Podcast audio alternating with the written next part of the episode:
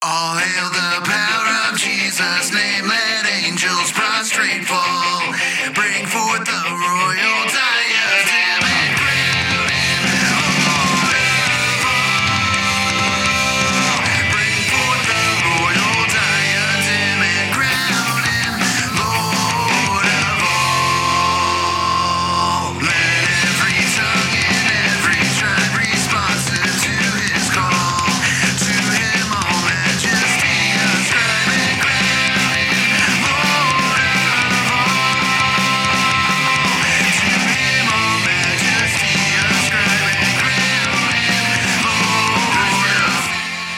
right, welcome back to the Tag You're It podcast. We have Jonathan Hayashi, and uh, if you guys don't know who he is, he was the, as Dave said, the first guy we had on our episode or on the podcast in 2018. Um, and then we also, I think the last time that we got together was October last year at the Missouri Baptist Annual Meeting in Springfield, uh, where we talked with him about his new book, at the time, Ordinary Radicals, and so that's what we brought him back um, to talk about some of those issues today. So, Dave, take her away. Yeah, uh, well, we this will be the third time you've been on the program, Jonathan. So, uh, well, four because you were here with our interview for you got a question in. Uh, so, just tell us a little bit about the response you've received. You know, you have, that book's been out for a little over a year now. Is that right, or right about a year? Yeah. Ish, and uh, tell us about some of the responses you've received from that, and just kind of catch us up on what's been going on in uh, Jonathan Hayashi's life. Yeah, so we I just returned in fact last week uh, from Japan.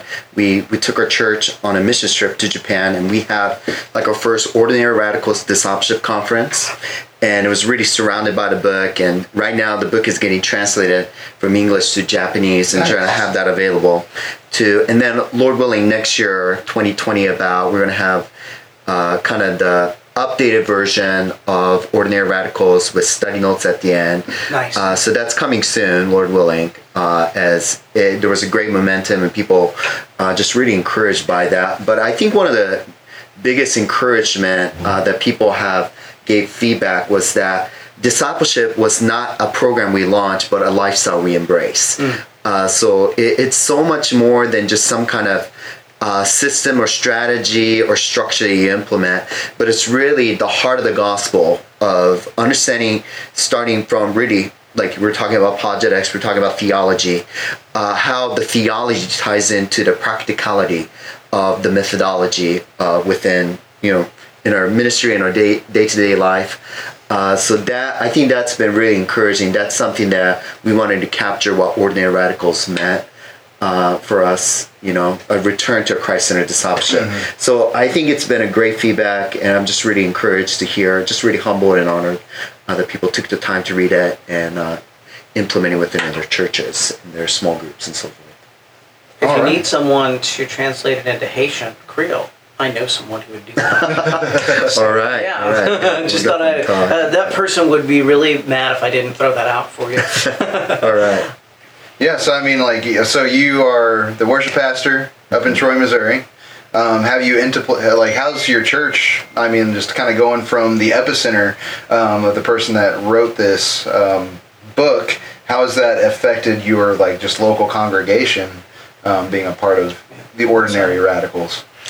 Yeah, one of the things that we were talking about. So, a lot of people on the mission trip, in fact, uh, were, you know, they're not deacons, they're not pastors or elders, uh, they were lay people. So, one of the sessions I was teaching was uh, discipleship is a call for all, no excuse, you know, no exception. Yeah. And uh, one of the things that we, we talk about is that we talk about discipleship is done by the ordained clergies, right? Like people who are who, who have gone through seminary to you know you know Greek and Hebrew and so forth. And then there's uh, lay people, right? What do lay people do? They lay around the church. but what's encouraging is that a lot of the people who led, led the breakout sessions or teaching were actually your lay people. And uh, I truly believe that uh, if God's going to move or society or community or nation, it needs to be done by ordinary men and women who are taking a radical stance for the gospel in a radical measure of looking into the scripture, looking to Christ, uh, who's the author and you know author and perfecter of our faith.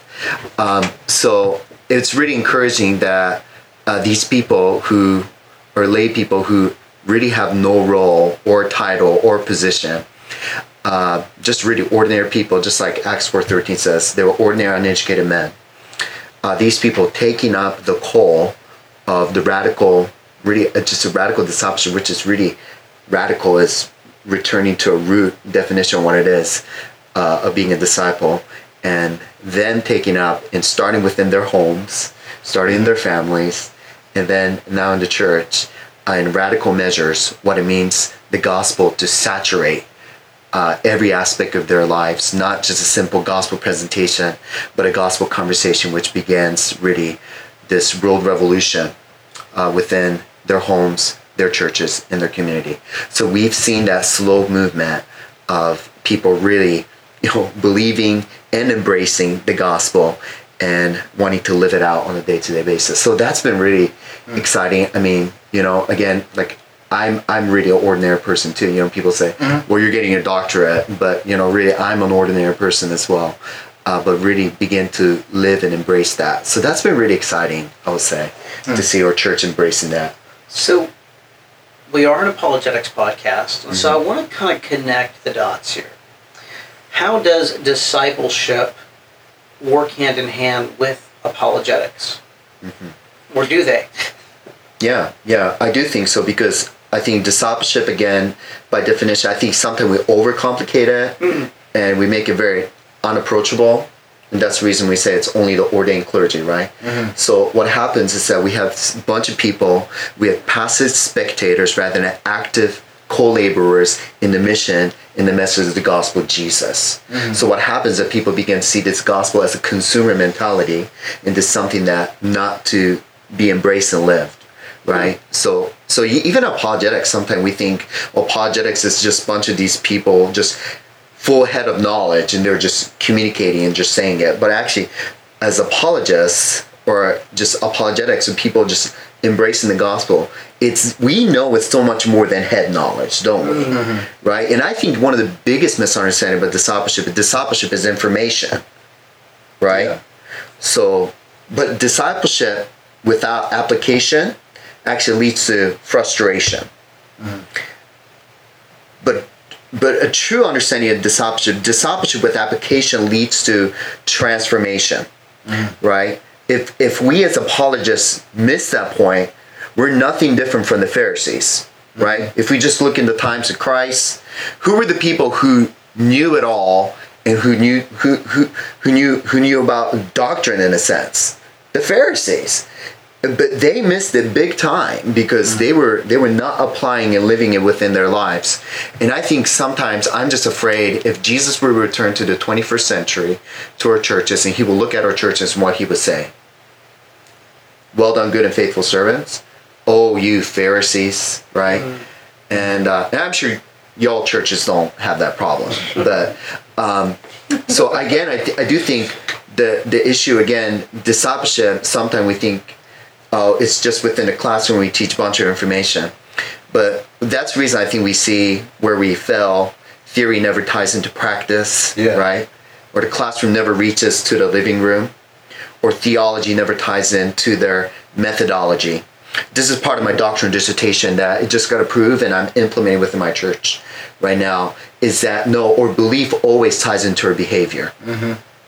or perception always ties into our practice Yeah. And there's not a dichotomized mentality of just this cognition doesn't warm our affection that ties into our volition right? That's kind of matthew 4.19 and therefore um, follow me i will make you fishers of men. So so again apologetics theology and everything and doctrine in the bible ties in everything within our life. And uh, so so so i'm really excited about this this part of the doctrine dissertation that i just finished writing with southern seminary um, because i think ordinary radicals was more so uh, my master's thesis from if you have a leadership problem you have a discipleship problem if you have a discipleship problem you have a leadership problem uh, my doctoral dissertation is really understanding holistically what a person is uh, through kind of like a biblical counseling perspective Yeah. and talking about no your cognition, your affection, and your volition, everything ties in together.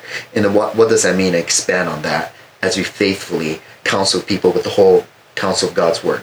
So uh, I know I kind of rabbit trail, but answer your question, apologetics and discipleship it actually kind of both ties in Yeah, together. right on. Because I mean, you would say that. I mean, whenever you're in a discipleship um, mode, whenever you say, as the church gets together, um, families in the home, or as the church family gets together um, throughout the week, not just on Sundays, we are defending the gospel to ourselves. And then you know just kind of what i talk about in first peter um, what he's doing in that letter is defending the gospel to believers. So it's like you know whenever we we got to realize that whenever we are in discipleship we are doing apologetics because we are having to defend the gospel uh, from ourselves and our ideals and what we'd want to do. And we've got to correct ourselves and each other even as believers. So i mean like there is that sort of dichotomy that's out there that you know apologetics is just for the world out there. Mm-hmm. And that if we're sitting here pretty in the church we don't really need to do that stuff because it's like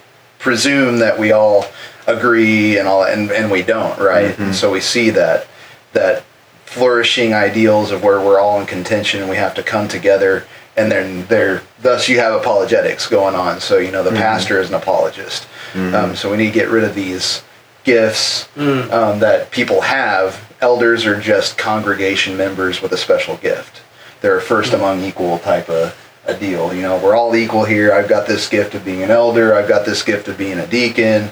Um, i really like to study things that uh, defend the gospel so you can call me an apologist whatever that means. That's not a biblical title for or at least a specific biblical title.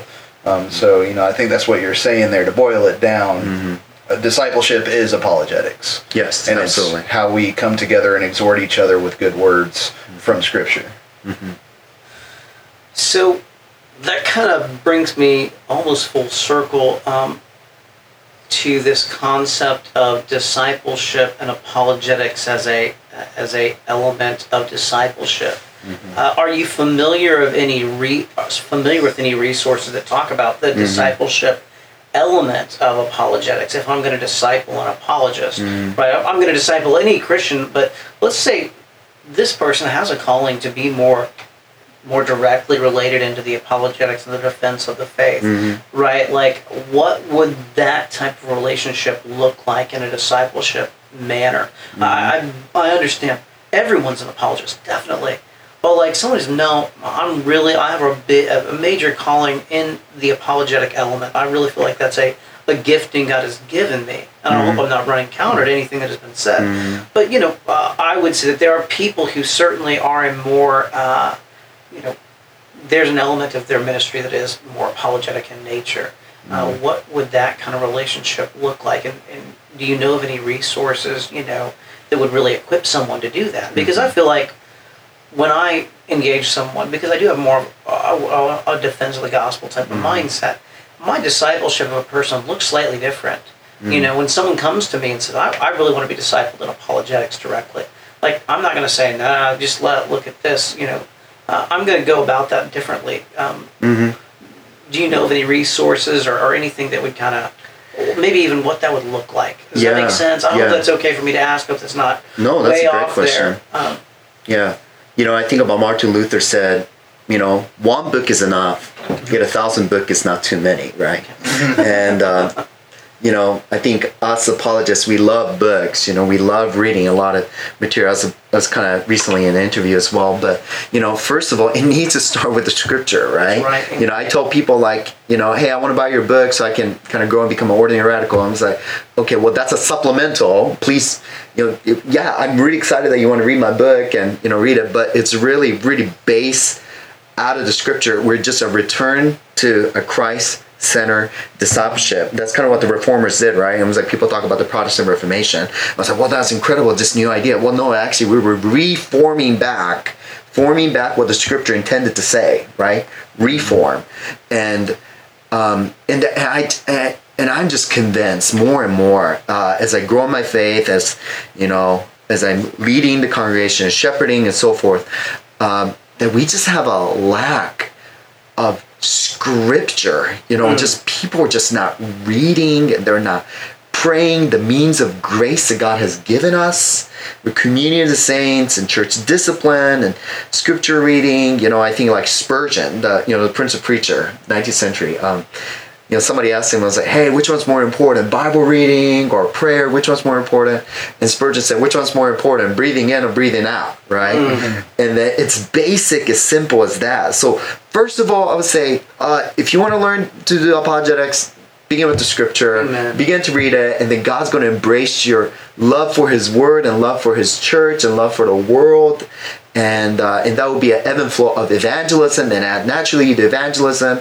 Uh, it's kind of like two sword. Evangelism and apologetics kind of ties in together as a Mm. whole. You know what I'm saying? It's not like just systematic theology on the side or Yeah. historical Amen. theology or the church of history. Like everything kind of flows in together, and apologetics is just one aspect of it. Great Commission is kind of overflow of like biblical herm- hermeneutics or biblical theology and systematic theology and so forth, right? Um, and I, I kind of talk a bit about that in the book for uh, "Show Me Why" book that we Yeah, yeah. kind of gave out. Uh, just, just it's it's kind of build up of that. So scripture, overall, all that. That being said, recently I read a book uh, called "The Apostles' Creed" by Dr. Albert Mohler. Yeah. Uh, that recently came out. He just wrote it, and it's really based on the Apostles' Creed. Yeah. And uh, that too. Wow. You know, there's such a. I I don't know about you all. It seems like more in the contemporary churches, uh, you know, there's a kind of pulling back, like, hey, we don't want to we don't want to talk about creeds. You know, Yeah. we don't want to talk about Apostles' Creed because it sounds like creedalist. It sounds you know just so old school, right? Uh, so there's like a knee-jerk reaction, but my goodness, there's so much there, right? And so it's it's not. I don't think Dr. Mohler would say that's apologetics discipleship book, but my goodness, there's Yeah, so yeah, much right in on. there. Oh, yeah. right on. Talking about. Uh, we believe in God the Father. That alone, you can talk about so much. God the Yeah. Advocate. We're talking about the Trinity. I think earlier, if you're not, if you haven't listened to it, go ahead and listen to uh, uh, Rob Phillips. There was an interview here talking about his new book, The Trinity. Uh, there's so much you can learn about that. And we talk about Christology, divinity of Christ, and uh, the humanity of Christ. You know, hypostatic union, right? Uh, you know, J- John 1.14, the word became flesh. I mean, wow, that alone. So, and, and, and Dr. Mohler said in that book, um, he, he said, you know, it's when you read it, it's not these sta- statements of things that you're just agreeing by, just like you're just going through emotion. You're actually reading a narrative Amen. when you're reading the. Apostles' Creed. It's incredible. Man, and that's so what we are. said. Simple question What is the gospel? You have a certain creed that you believe by and hold on to. That's right. And our churches are failing equipping, which is an apologetics issue, in fact. Yeah. That's a that's in fact equipping issue. It's a discipleship issue. Uh, which, which again There it comes go. back to a nature of discipleship, right? So uh, I personally have been so encouraged. Just I haven't finished through it, but I was reading through that uh, just recently uh, on the airplane and before I went back.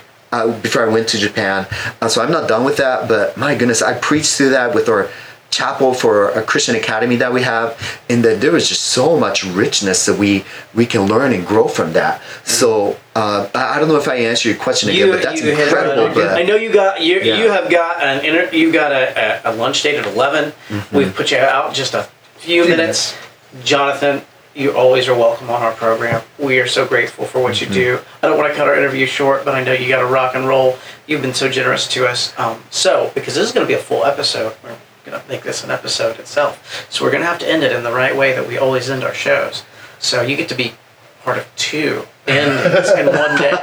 So uh, hope it's okay. I hope I didn't. Yeah. Uh, No, no, no, no. I Well, just know he's got to rock and roll Yeah. here. We, we've got Yeah. a little bit behind. Yeah, so, well, thank you guys again for uh, listening to the Tag Your podcast and supporting us. And so we'll leave you with that, and we will definitely have Jonathan Hayashi again on the show. But anyway, this is Ray Ray, and this is Dave. and we and this got is Jonathan. and Soli. Dale. Gloria.